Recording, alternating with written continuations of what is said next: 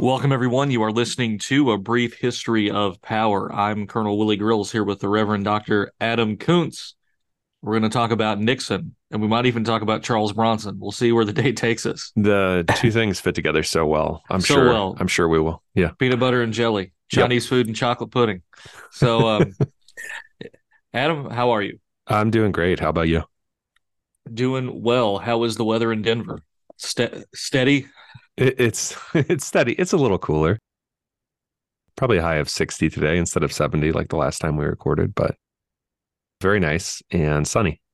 How about you? Oh, we are, um, uh, you know, cooler. You know, it's going to be in the 60s today. So, Nice. very good. so we're getting down there. A little bit of rain. Uh, leaves are starting to fall. So that's nice. And yeah, Starting to fall. Okay. Starting to fall. Yeah. Wow. You're taking your time. That's okay. right. It's okay. I'm a leaf respecter. I don't uh I don't believe in raking leaves or anything. Just I clear walkways, but other than that they can stay. If if leaves touch green, we're good. Something the audience probably hasn't pondered is that the climate described in the book of Revelation for the new heavens and the new earth is indubitably tropical. So, Yeah, we, we- listen, you're all going to be wearing linen and pastels in in the new heavens. yeah, the I sent out, you know, requests for city episodes and I was hoping for Las Vegas, Right. Miami. I so far there is one for New Orleans maybe, but most of them are for like Des Moines. Yeah. You know? Krauts Krautsville, Missouri, you know. so so it's a little if you if you are interested in a in a warm and or green place. I want to I want a 3-hour history of Council Bluffs. something like that has come in. Uh i and i as i said in i think the last recording with pastor fisk i i reserve the right not to answer any question i don't want to answer so. I mean, I, I like Runza, you know. Like the- you know i really don't i really don't So, i will not succumb to the psyop of just liking central european food because Yeah. it's there just So- pretending that it's there. My my favorite are when people are like, "Well, I'm uh, I'm Czech." Like, no, you're not. Nobody's actually Czech. That's not a real thing. That's not Yeah, a real Zo- ethnicity. Zelwyn was claiming to be Czech, and he turned out just to be a cryptid. So there you go. right. He turned out to be some sort of skinwalker, but a wholesome one. Well, all right. Well, uh, speaking of uh, odd religious folks, let's Yeah. talk about friend of the podcast, Richard M. Nixon. yeah, Richard Nixon is one of America's two Quaker presidents, and so the next time that someone tells you, well, the reason that there aren't a lot of you know Lutheran presidents, there are in fact zero, is because you know we're just not a large religious group. Well, try being a Quaker. So right. and you're not even supposed to be okay with there being a military. So Uh, uh, nonetheless, they have two two presidents. and the only other Quaker president was one of my favorites, uh, Herbert Hoover. Yeah, I mean, speaking of questions about Iowa, so Right. so yeah, Hoover earlier in the 20th century, and then Richard Milhous Nixon was born into. He was actually born into a Quaker colony, essentially in Southern California, called Yorba Linda, where Whittier College is still something of a Quaker institution. His mother's family is the one that has the long Quaker heritage um, including they're kind of intertwined with the Cornell family, which are the namesakes of Cornell University. His parents had moved out there basically for health reasons originally, and they were not particularly well off. And part of, if you read Nixon's memoirs, which are very well written, and they were written, let's say, in self imposed exile after his presidency, but he's a good writer. He's an interesting writer. He's a he's a great storyteller. You can you can tell why he got elected to many things in his lifetime. But Yeah. his upbringing is very hard. The family has a lot of health problems. And there's kind of a beautiful saying of Nixon that he actually took from Dwight Eisenhower that said, We were poor, but the glory of it was we didn't know it. So if you're born in 1913, you're coming of age in the Great Depression. And the idea that you're going to take your family's vegetables that you're growing, truck them into Los Angeles every morning and then drive back to Yorba Linda in time to go to high school just feels relatively normal.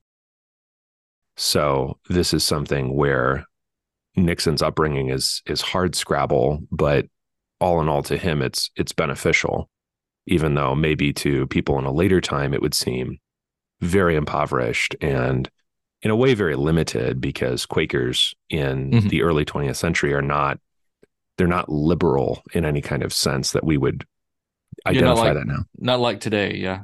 And, no, not even close. You know, Nixon is, you know, 20th century presidents especially. There's a fair number of them that come from relatively humble origins. Yeah. Yep. And we wonder if the era of that is is long gone. You know, sometimes we think about the early presidents or the founders and how quote unquote elite some of them were, and that's yeah. true and not right. true depending on who they were. But you look at the presidents of the 20th century, I mean the 19th century too, but just the number of them that weren't raised into elite circles that really did sort of fight their way up. And, you know, whether it was orchestrated or not, but you know, the Bill Clinton podcast is down the road. But yeah, that answer answering that is just too easy. So, but go on.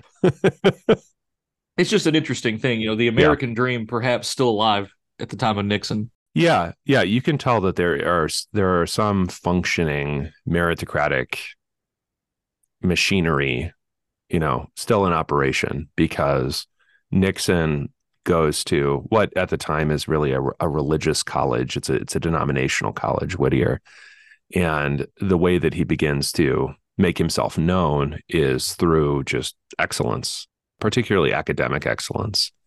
And I mean that that that actually just another sort of touching story. And I know that according to our outline, we were going to start with the Nixon that we know, but right. I mean, it's just, you know. Well, we can do that very quickly. Uh, yeah. The, the Nixon right. that, that everybody, quote unquote, knows is this kind of droopy dog looking guy who was yeah. sweaty and who w- was not a good president and resigned in scandal. Right. And everything except his jowls, you know, that we've talked about in that brief little blurb is is just is just not true. Right. Yeah. I mean, the reason that he goes to this local school is because his tuition, his full ride to Harvard University, for which he applied and was admitted. So there's your meritocracy in action, did not jive with the fact that his family needed to be taken care of. The family had a widespread history of tuberculosis, and his mother had to take care of his brother so Nixon needed to work at the family store. So that's why he stayed home to go to college. Mm-hmm. And at, at, that time, this is the first time that he's really allowed to play sports. And he played basketball and football and succeeded both athletically, but especially academically. But yeah, none of this really jives with the idea that he is a sort of arch villain, like he's you know he's the Iago of American political history. Instead, he's it's almost it's almost like wow, did you make up this story for Hollywood's benefit, right? Right. Boy stays home, takes care of family, makes family proud. And then the meritocracy kicks in again when he applies to go to Duke Law School and is offered a, a full ride to go there. This is all in the mid 1930s. Yeah. And and so um we're kind of trying to tie this a little bit into our Vietnam trying to get into the 60s yeah uh, in the 70s but you know our boy Nixon goes into the military he's in the US House in the late 40s and early mm-hmm. 50s in yeah. Senate and then notably vice presidency through most of the 50s into the early 60s and then really where a lot of modern historians begin is the 1960 presidential campaign. Right.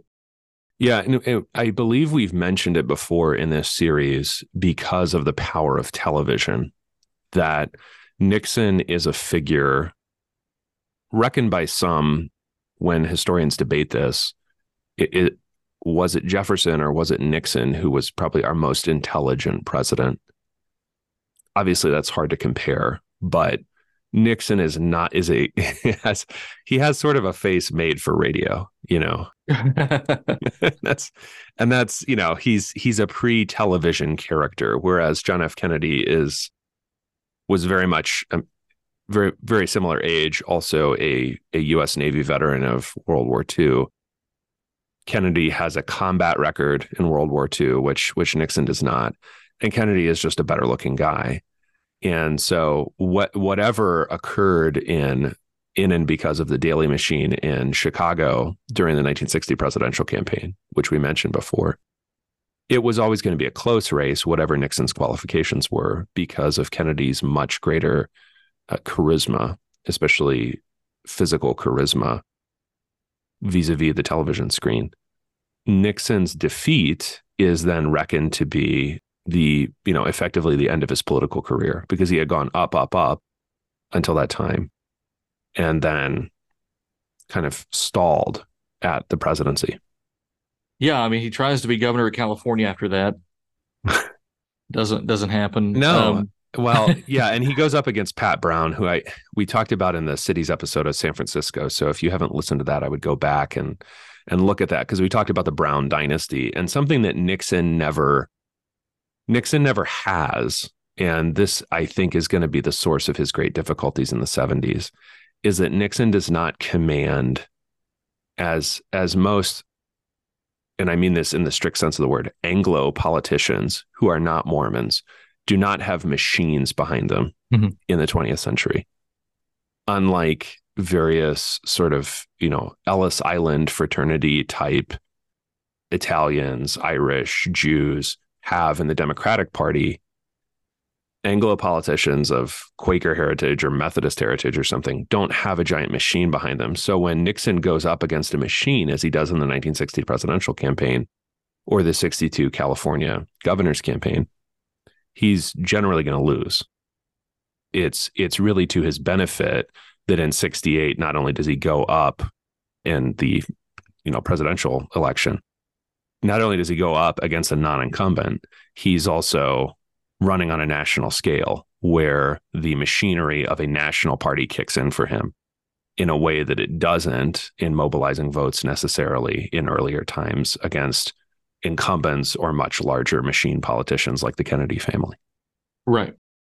So in 1968 he is he's going to run and he's um you know our boy's going to pull it off. and you keep you keep tipping tipping our hand by saying our boy. I mean, you know, it's like if I, I'm wondering, did the listeners come into the episode with the expectation that we were gonna affirm the take of Bernstein and Woodward on Richard Nixon? You know, right. And how much time do we want to spend on that nonsense? Uh, we'll get there. yeah, we'll get there. 68 is an interesting election. You know, I mean, uh, Nixon solidly, soundly beats Humphrey, but Wallace takes uh, five states in that one. Right. And um, like a district, or he gets like one electoral vote in South Carolina or North, I'm sorry, North Carolina. And uh, you know, interesting time. Interesting time. Yeah, Nixon is Nixon is maybe the first Republican politician to begin to seek Southern votes. And he does that in a way that if we can kind of set the stage for for partly why he was so hated on the left, despite yeah. his environmental record or his actually his support for parts of the civil rights movement, which was very much in the 60s well, and, was very much I, a leftist and, cause. Yeah, go and ahead. I should say before the fact checkers come in and want to dispute me on soundly, he defeats them. He de- it's a handy victory in electoral votes. It's a close right. vote in the popular race. Yes, and it, it's a weird one because you have Nixon taking virtually all the Midwest Humphrey gets Texas, but all the other Southwest states are Nixon. Louisiana, Arkansas go to Wallace. It's just it's just a really interesting map if you want to look at it. Yeah, and this is something where you go look at this map and what you're seeing is a realignment and some some remnants of which are going to be extremely unfamiliar like Oregon and California uh, go for Nixon, right? That's that's just completely unfamiliar to us at this point. Texas going to Humphrey. It's it's the only depending on depending on what you think West Virginia is, I don't think it's the South. I think it's just its own thing. But right. Okay. If you want to call it a Southern state, then Humphrey, the Democratic candidate, only gets two Southern states, one of which is, of course, Lyndon Baines Johnson's home state. So he's mobilized the machine that he's built over years and years and years f- for the sake of Humphrey. But the issue there is that this is the first election where the South is beginning to turn into a Republican bastion, which it which it now is. And Nixon is really the father of what was called the Southern strategy, meaning that you appeal to white voters in the South, not entirely doing their bidding. And that's why I mentioned that Nixon is, as you would expect from a California Republican, not terribly exercised by the question of segregation or civil rights. But what appeals about Nixon, and Nixon wins Florida, but Florida is Florida the South, right? That's at least as debatable as West Virginia. Right. But Nixon is, Nixon appeals to the idea of law and order. So whatever you think about various legislative things or whatever, Nixon is going to say you can't riot in the streets, you can't burn cities down because that's a live issue not only in the South, actually especially in the Midwest. It's a live issue in the mid 60s. Yeah. And Nixon's going to appeal to those people who say we don't want to see this. We don't want to see the country burning down. And that's going to be a really successful strategy for the Republican Party from 1968 really down to today, especially in the South. Mm-hmm. So he he appeals to people and he becomes a very popular president. And if if you just judged him based on what the modern lens or the contemporary lens says, you know, you yeah. think everybody was protesting Nixon. Every movie, every TV show is always some hippie, you know, who somehow represents the conscience of every American at the time. Right. Talking about, oh, it's that stupid Nixon, you know, and know, people, it, it, much like the myth of Vietnam, you know, having no support among Americans, it's the same thing with Nixon. Right. Yeah. And this is this is something that unless you talk to people who were alive back then generally you will not have heard because you rightly point out that especially hollywood's memory of the 1960s is very different from the 1960s i mean shocker surprise news at 10 you know but the what what happens here is that nixon speaks over the heads of the media about things that Americans are experiencing on an everyday level. So this will ramp up as all of this will ramp up as we get into the 70s, but just a couple of trends that Americans see happening. Number one is cities and their daily functioning are increasingly disintegrating. And that's true from the Detroit race riots in, I want to say that's 67 off the top of my head, through Haight Ashbury blowing up in San Francisco. And what happens is that daily life becomes increasingly dissolute, confusing, and dangerous, in, especially in cities. And America at that point is pretty heavily urbanized in the whole scheme of things. And people don't want to see that happening. And that's one trend. The another trend is that we are looking at a country where people, partly because of media, and that's why we've talked about music and movies, partly because of media. Generations are coming to disagree with each other eh, vastly. Ironically, Nixon is the president who signs the constitutional amendment that's going to lower the voting age from 21 to 18. But Nixon appeals to the people who, of middle age or old age, who mostly vote, who mostly turn out for elections. And that's going to secure his popularity among that demographic. So that between Nixon and Humphrey, you have a giant distinction, as you also will in 72, when Nixon gets reelected in opposition to another very idealistic left wing candidate in Gene McCarthy. Mm-hmm. Nixon is the candidate of older generations, uh, of the people who really are keeping the country running, right? He's not the candidate right. of college students. And so, yeah, yeah. Well, so we will come back to um, continental issues um, in yeah. a minute. But let's talk about, you know, his two enduring legacies. Let's first talk about his strategy in Vietnam, and then we'll go into China. Yeah. His strategy in Vietnam is called Vietnamization. And in a nutshell, it's just the idea that because the war in Southeast Asia, and it and it really is a, a regional war by Nixon's time, and Nixon will have to invade Cambodia in his mind to stop North Vietnamese incursions there. It's not really winnable for us. And what that really means is that Nixon does not see our media saturated democracy as capable of winning this war. So, in our last episode in this series, we talked about General Westmoreland's strategy, and Westmoreland is actually replaced during the electoral year of 1968 by LBJ, not by Nixon, so that General Abrams is the commander in Vietnam when Nixon takes office, and General Westmoreland has been kicked upstairs to to DC.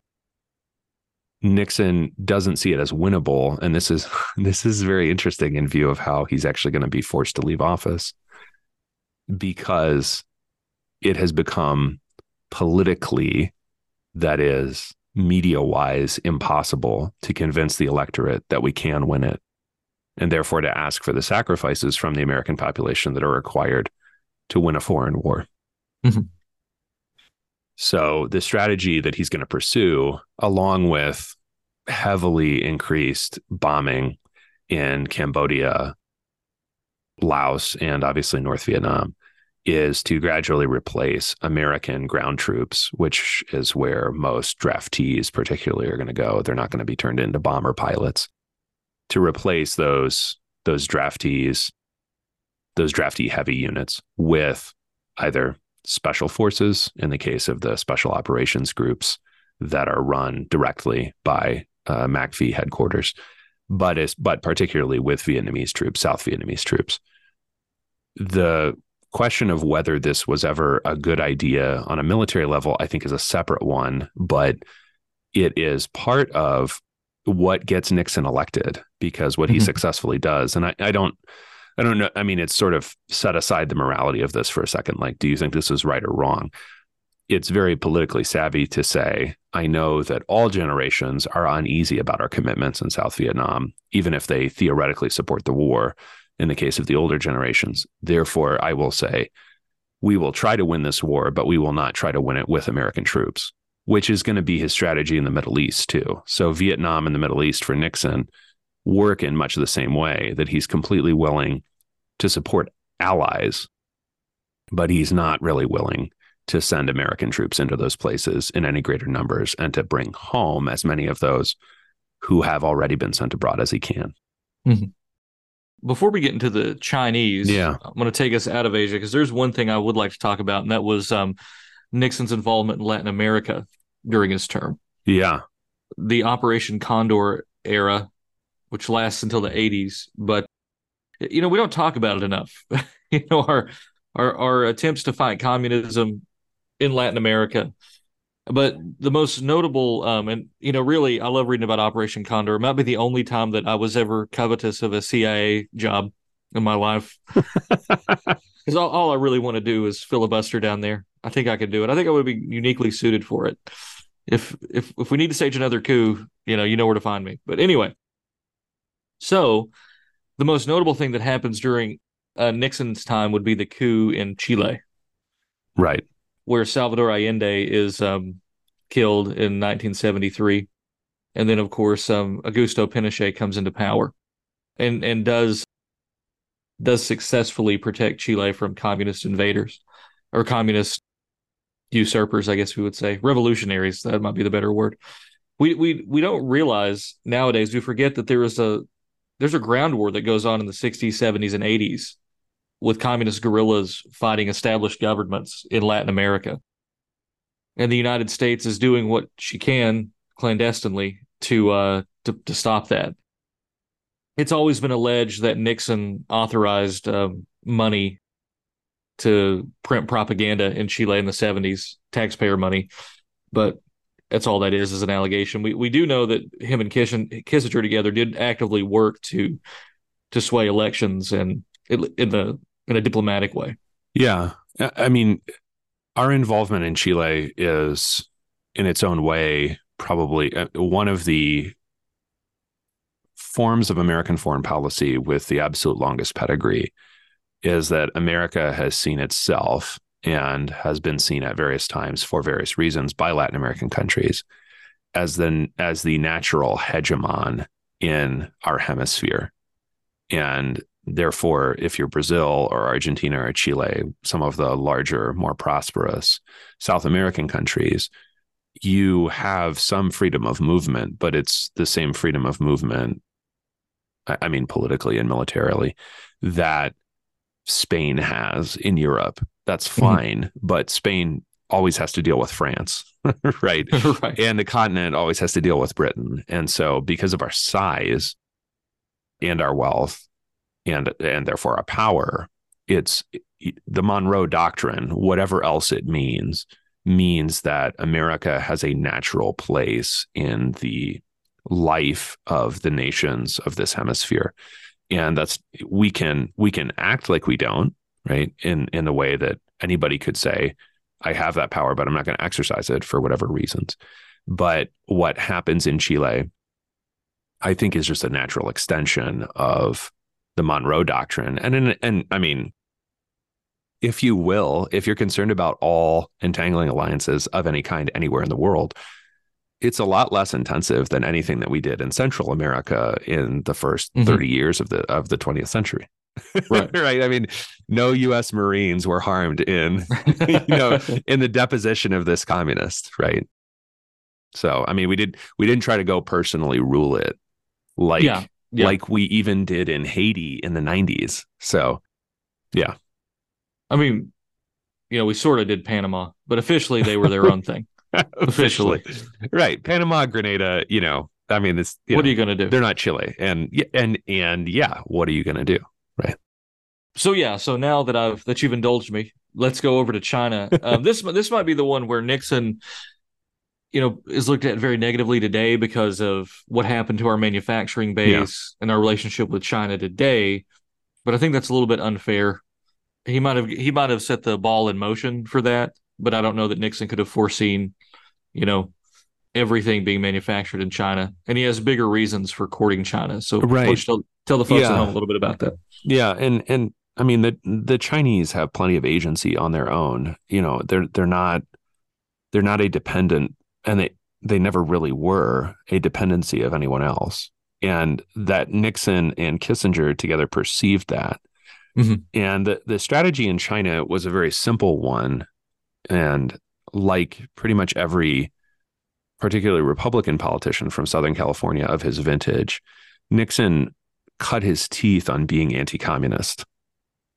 So his, you know, his shift on China was not was what actually had an anti-communist intention, and it was this that he can grievously hurt if not destroy, the power of the Soviet Union by separating from it the world's demographically largest country. Mm-hmm. And that in doing so, he would allow China to pursue a course similar to Yugoslavia, if anybody knows the history of that non aligned but communistic country. And he would get China to to perceive its interests as distinct from the Soviet Union, distinct from other communist countries. To speak to the manufacturing point, Nixon and Kissinger did not have to do with the man who's responsible for China becoming an, an economic powerhouse, and that is Deng Xiaoping later in the 70s into the 80s, altering China's economic policy. Nixon had to do with Mao Zedong, and with the practice of what's called in diplomacy realpolitik, a German word meaning generally meaning realism. That is, I, I don't need you to be perfect. I just need to be able to deal with you. And I need you to be right. honest about your political and economic interests rather than idealistic in the way that in American history, a, a, Wilson or a George W. Bush is idealistic about spreading democracy abroad. So Nixon says to Mao, you know, you, you don't you don't really have an interest in the Soviet Union. That we can't help you with better. And the offer on the table here was basically to bring China out of isolation. And this would also not only weaken the Soviet Union's position, but make the Soviet Union more willing to negotiate with the United States rather than bring to bear a complete force of overwhelming communist force and opposition right. against the United States as it had in the Korean War. Yeah. Where uh, we actually fought Chinese troops, right? Right. See, we're not used to strategy. And we're and and you know one of the things Nixon's you know wanted to color his presidency was him being seen as a peacemaker. Right. And if you can avoid large scale war, that's one way to be known as a peacemaker. And right. and it's it's disheartening to see America on both sides of the political paradigm just so quick to you know bomb civilians because Facebook said so. Right.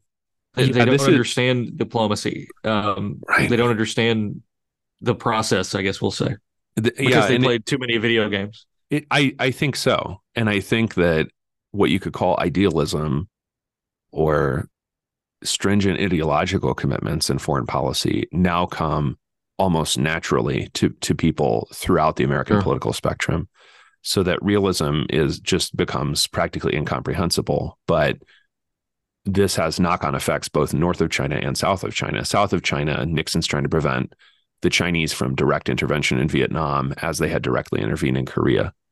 Okay, I think that's relatively smart. North of China, the the knock-on effect here was that it caused the Soviets to come to the table, particularly on arms control. So some of the treaties that are going to be fundamental for American Soviet relations in the 70s, 80s, into obviously the very early 90s when there still is a Soviet Union the groundwork for that and the first two treaties, SALT One, which is about self-imposed arms limitations, as well as the anti-ballistic missile treaty, those both come out of the Nixon presidency. In fact, out of that that second electoral year of 1972. So all of that is a strategy aimed at, like you said, peace. Which, if you think of him as having been raised Quaker, uh, makes a little bit of sense and and it's not you know it's not quaker subversion or naivete he seems like one of the least naive quakers i've ever learned of but but it is a, it is a commitment to keeping the country not engaged in existential conflicts with a billion people in china or another nuclear power indubitable nuclear power in the soviet union so and he does actually achieve it. Yeah. And then so putting this all together, you end up with a very popular president, Yeah, he is. uh, more so than people realize. Yeah, totally. And one gauge of this is that 1972, and I misspoke earlier, he didn't run again. Gene McCarthy had run in 68. It's George McGovern who's his major opponent in uh, 72. Nixon as opposed to having you know lost parts of the northeast and the midwest um, having lost washington state by 72 nixon takes almost every state so he's a republican who won hawaii he's a hmm. republican who won connecticut as well as what at the time are, are kind of giant swing states of new york and pennsylvania he wins michigan also a swing state then and now, I suppose. The only, I want to say major, I may, you know, with apologies to Washington D.C., the only state that George McGovern wins in the in in the United States is Massachusetts. Mm. That's it. And so in 72, which is 2 years before he's going to resign the presidency under pressure, he apparently is one of our most popular presidents ever. I mean, this is a sweep similar to Reagan in 84. So this is all stuff that people forget because the Nixon that we know is a Nixon who is always under a cloud, is sinister looking, which you know, he didn't have a unibrow. He he was, you know, but the jowls make him sinister looking. He's not a good Right. looking guy, you know, all of these things. And and It's it's, just kind of just sort of sweaty. yeah. yeah, he's sweaty. he's he's he's weird. And he says nasty things about various groups of people on the tapes that he's Yeah. keeping in his White House. All of that is a picture that is supposed to build up to Watergate. And it's interesting if, you know, maybe stop the podcast right now. And when you come back, you can see when do you think the break in at the Watergate Hotel was? Because if your picture of Nixon is common but fuzzy, you're probably thinking there was a break in. And then after a bunch of media pressure for like a couple of intense months, Nixon resigned the presidency. Mhm. And this is, in fact, not true. Nixon doesn't resign for practically two years Right. after the Watergate break in, which happens in June of 1972. So that's before his reelection. And part of the reason for that is that I think what's so unknown about this period in American history is really how extremely dirty the politics are. And that trying to, using Cuban nationals to, um, speaking of Florida not really being the South, using Cuban nationals to break in to your opponent's uh, headquarters, which is what the Watergate Hotel was at the time for the Democratic Party, is not really unique to Nixon at all. Yeah. so what you have are standard political tactics. I, I'm not saying they're good. I'm just saying they're standard. Standard Well, political I mean, tactics. Yeah.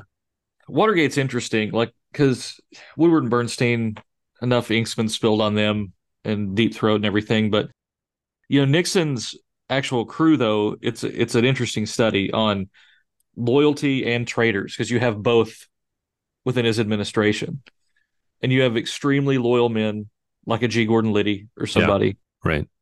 You have uh, Colson, who uh, I don't know what do we want to call him. Is he a grifter? I don't know. That's that's probably uncharitable. But um, Maybe a little. anyway, Maybe a little. a little bit. No, I like we we like Chuck Colson. He's fun. But um, you know, he's eventually betrayed by one of his inner circle, and that's really what leads to the intense pressure to. That's kind of the undoing of him. Yeah. And uh, and I drew a blank on the name, but I can see his face. John But Dean. anyway, Dean. Dean. That's where Yeah. I was going with. Yeah, it's Dean who flips, and he and he comes across as ugly in interviews. You know, in, interiorly, like you know, it's it's Yeah. basically uh, he tries to be high minded, but it's clear he's trying to save his own skin here. But you have a guy like G. Gordon Liddy, and I think it's Colson when they're when they've just been arrested, and he thinks he's getting a, a message from Nixon to kill Colson, so he's ready to he's ready to find a pencil or something and put it to use because that's how loyal he is to Nixon, and you can appreciate that. Or um, Yeah. or uh, you know Pat Buchanan, somebody like him, where Nixon is very much like Caesar in at least in in, in this way. I, I, Yeah. It's- no, I mean, I think that's that's a great comparison because what you can see is a series of increasingly ramped up attacks, each one ineffective until the one that finally brings him down. So Nixon, for instance, his his first vice president is Spiro Agnew, America's highest ranking ever Greek American. and Spiro Agnew is brought down and his his resignation is forced in 1973 due to charges dating back to his time not only as governor of Maryland, which is what Wikipedia would tell you, but even his time as a county commissioner for Baltimore County, Maryland, not the city, but the county. Very big difference if you've ever been. And all of that is an attempt to get to Nixon. So this is these are easily recognizable tactics because you you're seeing them in real time today with Trump and everyone around him. Yeah. But that playbook was already used on Nixon from years and years and years before he resigns the presidency. yeah, and it's just very clear they were just going to keep digging until something stuck, and that's what they got. Right. And they keep trying that today. Nothing seems to stick, but eventually you throw enough, something's going to land. And in a, you know, how how corrupt or incorrupt is the justice system? But that's probably a podcast for for another time. you know, Nixon is going to resign and he's going to be quiet for a while. And he's going to actually reemerge in the 80s and 90s, start giving interviews again. You know, he's always going to be dogged by the scandal of his resignation and by Watergate. Right. Unfortunately. But there are some very good interviews with him in the 80s and 90s. And he's able to talk about this stuff and he's able to talk about the situation at the time, not just pertaining to Watergate, but all of the the national and world related issues he's dealing with during his presidency. And he still, you know, handles everything with grace even in his later years.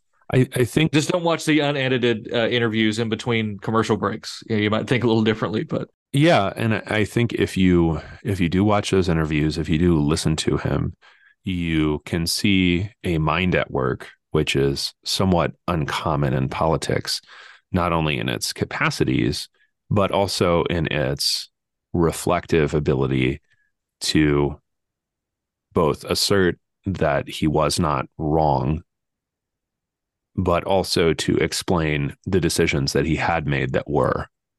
Right. That if in an overall way he was not wrong and he resigned for the good of the country, I think this is somewhat like his Vietnamization policy that he feels himself boxed in, and maybe this is simply his estimation of what was possible rather than what was good.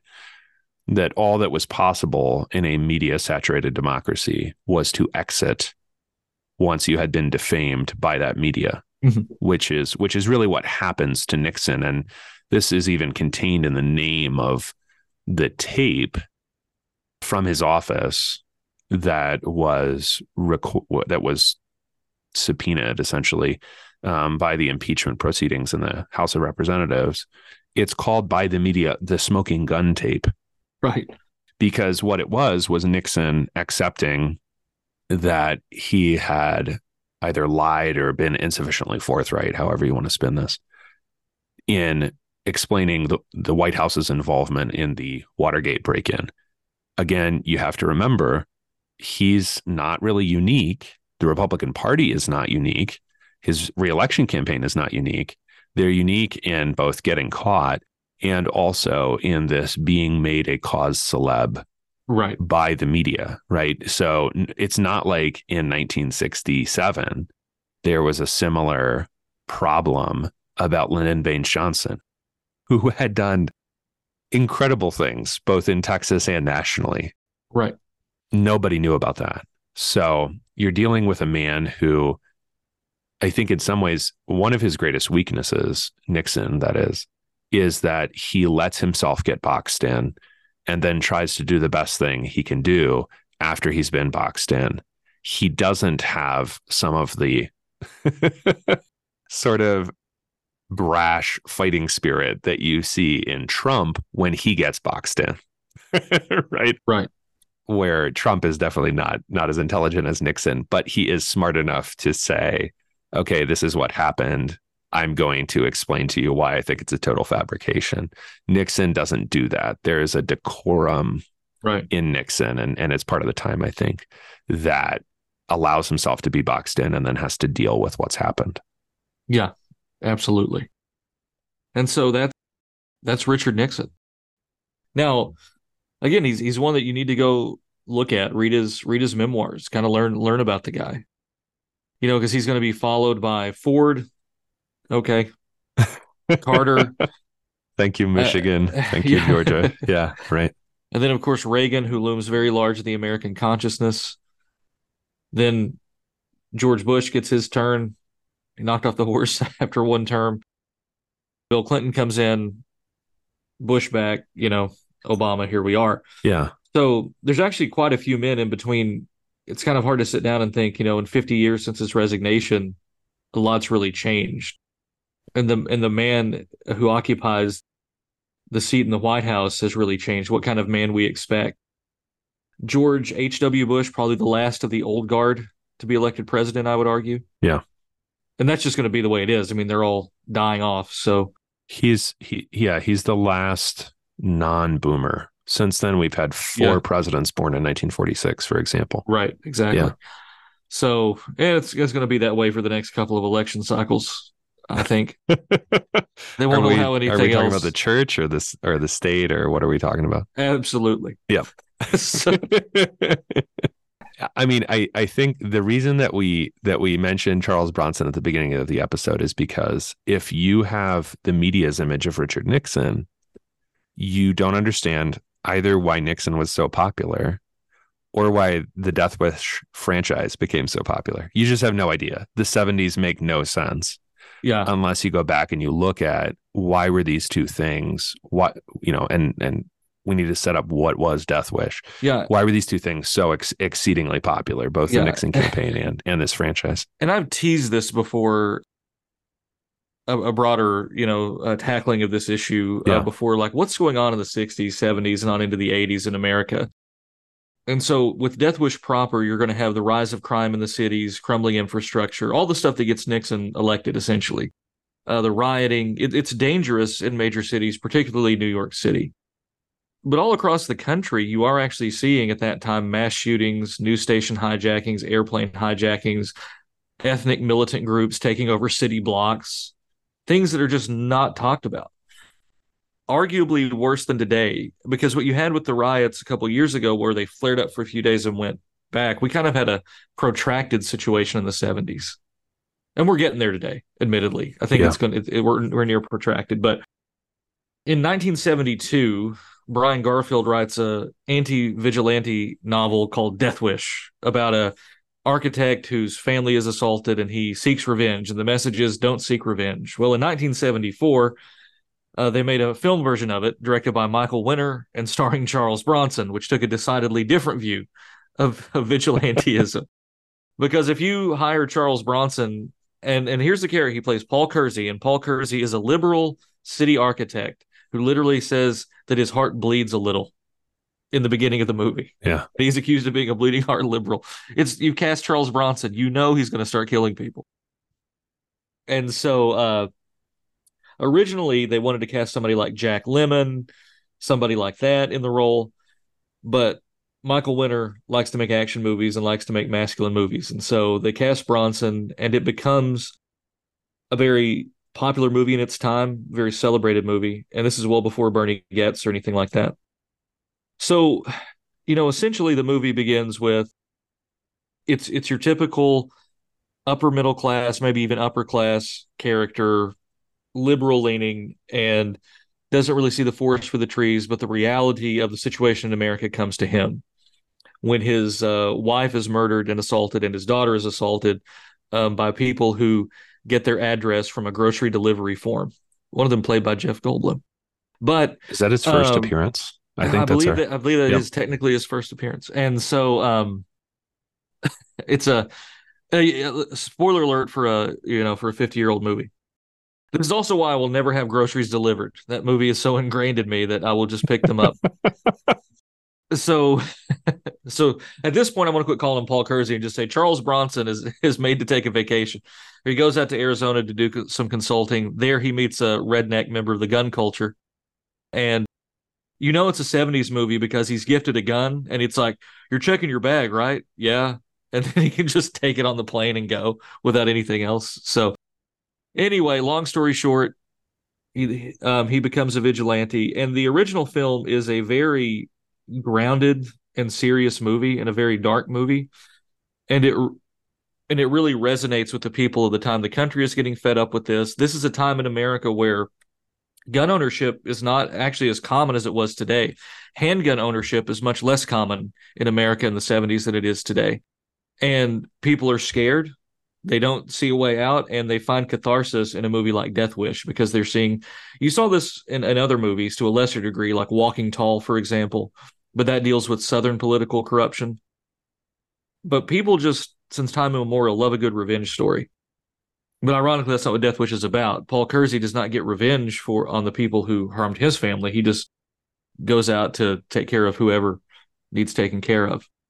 Because of the the levels of gun ownership, do you think it's significant that he goes to the Wild West? I mean, what what is that yeah. that he goes? Yeah, it's it's why do you so think that is? It, it's so on the nose in the movie. He literally goes to Arizona and watches a Wild West show. Yeah. And and um and and even has a dialogue, you know, with his son-in-law later who's just like, "You can't do this, dad. You know, what are we we're not pioneers or whatever he says. It's like, Yeah. well, if we not, then what are we, son? You know, typical Charles Bronson. But yeah, I mean, he, he goes to Arizona, uh, watches, uh, you know, white hat versus black hat shooting each other with blanks, and then, Yeah. uh, and and then he his uh the guy he's working with um, takes him to uh the gun club, and from there they have a dialogue on the dangers of guns and everything like that. But yeah, they're uh, yeah, to go back to your question there, yeah, he has to go to the Wild West to learn what it means to be free and to not be scared anymore. And so the right to protection, you know, kind of Yeah. is key there. Right. Why why do people in the movie Death Wish feel so insecure because they can't protect themselves? And the government isn't doing anything. It's the ineptitude of the police. And that's one of the struggles in the movie where the police put all these resources into finding Charles Bronson, but they won't do anything about the actual crime on the streets. Now, this is actually going to be interesting because it's going to go up into the 80s, where so you have this grounded movie, Death Wish, 74. Then about seven years later, you have Death Wish 2, which is going to be made by, you know, or eventually be made by the Cannon Group. And it becomes much more of an exploitation movie. And the moral of the story is don't be a woman close to Charles Bronson because you're not making it out of the movie. So they make Death Wish 2, which is in California. And then they make the masterpiece, Death Wish 3, which is this hyper uh, version of what's supposed to be New York in the 80s, even though it's filmed in England, Okay. which totally looks like New York. And and while it seems goofy and over the top, and it is, it's a reflection of how people viewed New York before Rudy Giuliani. So if you want to know why why people like Giuliani so much, watch Death Wish 1 and Death Wish 3. And I don't care what anyone says, Death Wish 3 is a masterpiece. And uh and then my personal favorite Death Wish 4, but we're back in California and time doesn't permit me to talk about 4. So anyway, Yeah, I mean, uh, we brought up Death Wish, and we didn't bring up Dirty Harry because I actually think Death Wish matters more it, it does. I agree. as a right as a reflection, not of oh here are crooked cop because some of the chaos of the '70s is on view in Dirty Harry, and Dirty Harry is of course set in Northern California, not New York. New York is a much larger city. Vastly more Americans, particularly in the early 1970s, live in the Northeast than anywhere else still. Right. And it it's taking you back to something that's also going to be part of the image of Reagan Mhm. and part of the image, at least of the latter Bush, if not the first Bush, Mhm. which is that America needs to be saved by cowboys. Now, Nixon Yeah. is not a cowboy at all, but that attitude of you need to fix your own problems because, Yeah. unlike in Dirty Harry, it's not just that the authorities are corrupt. Nobody's going to help you. Right. Right. And, and yeah, and see, Dirty Harry at the end of the day is a cop. Dirty Harry is know, a cop. He, That's he's right. A, he's a government official who doesn't do things by the book, but he's still authorized to do things. Correct. Paul Kersey is not. He is just a guy in New York who is scared and, and tired.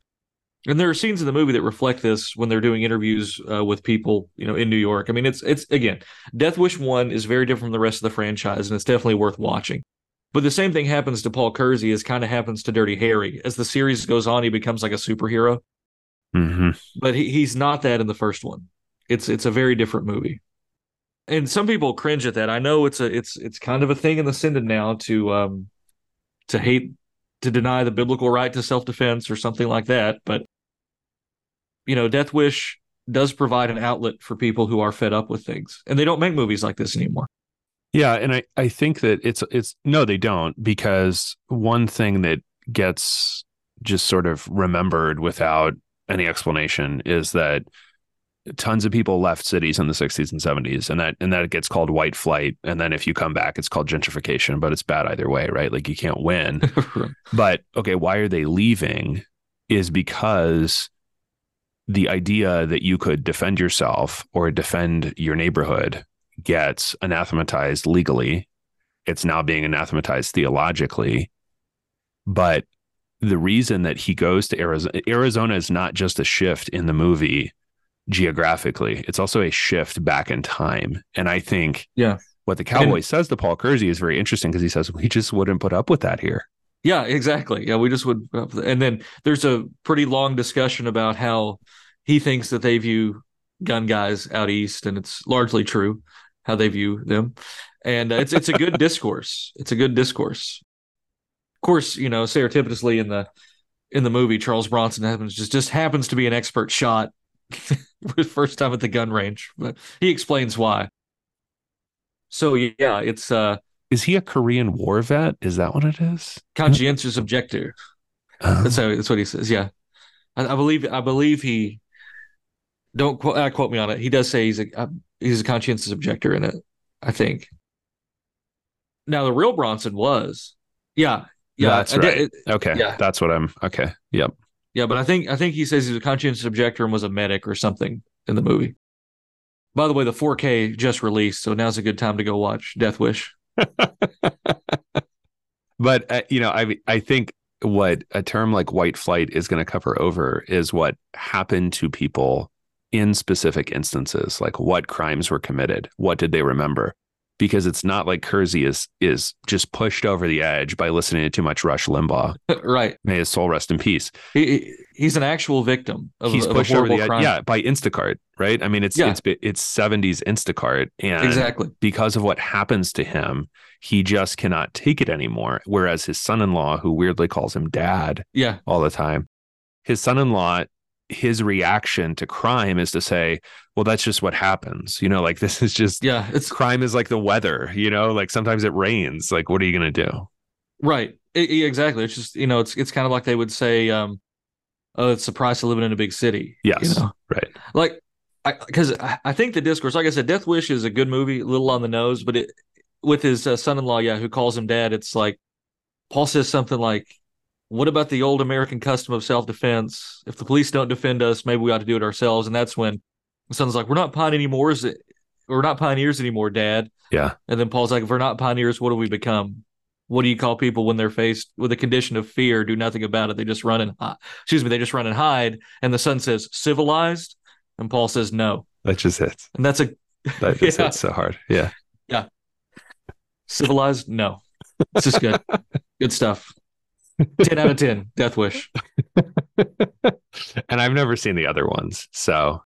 You got to watch three. Yeah okay. And and then four. You can ignore five but you know.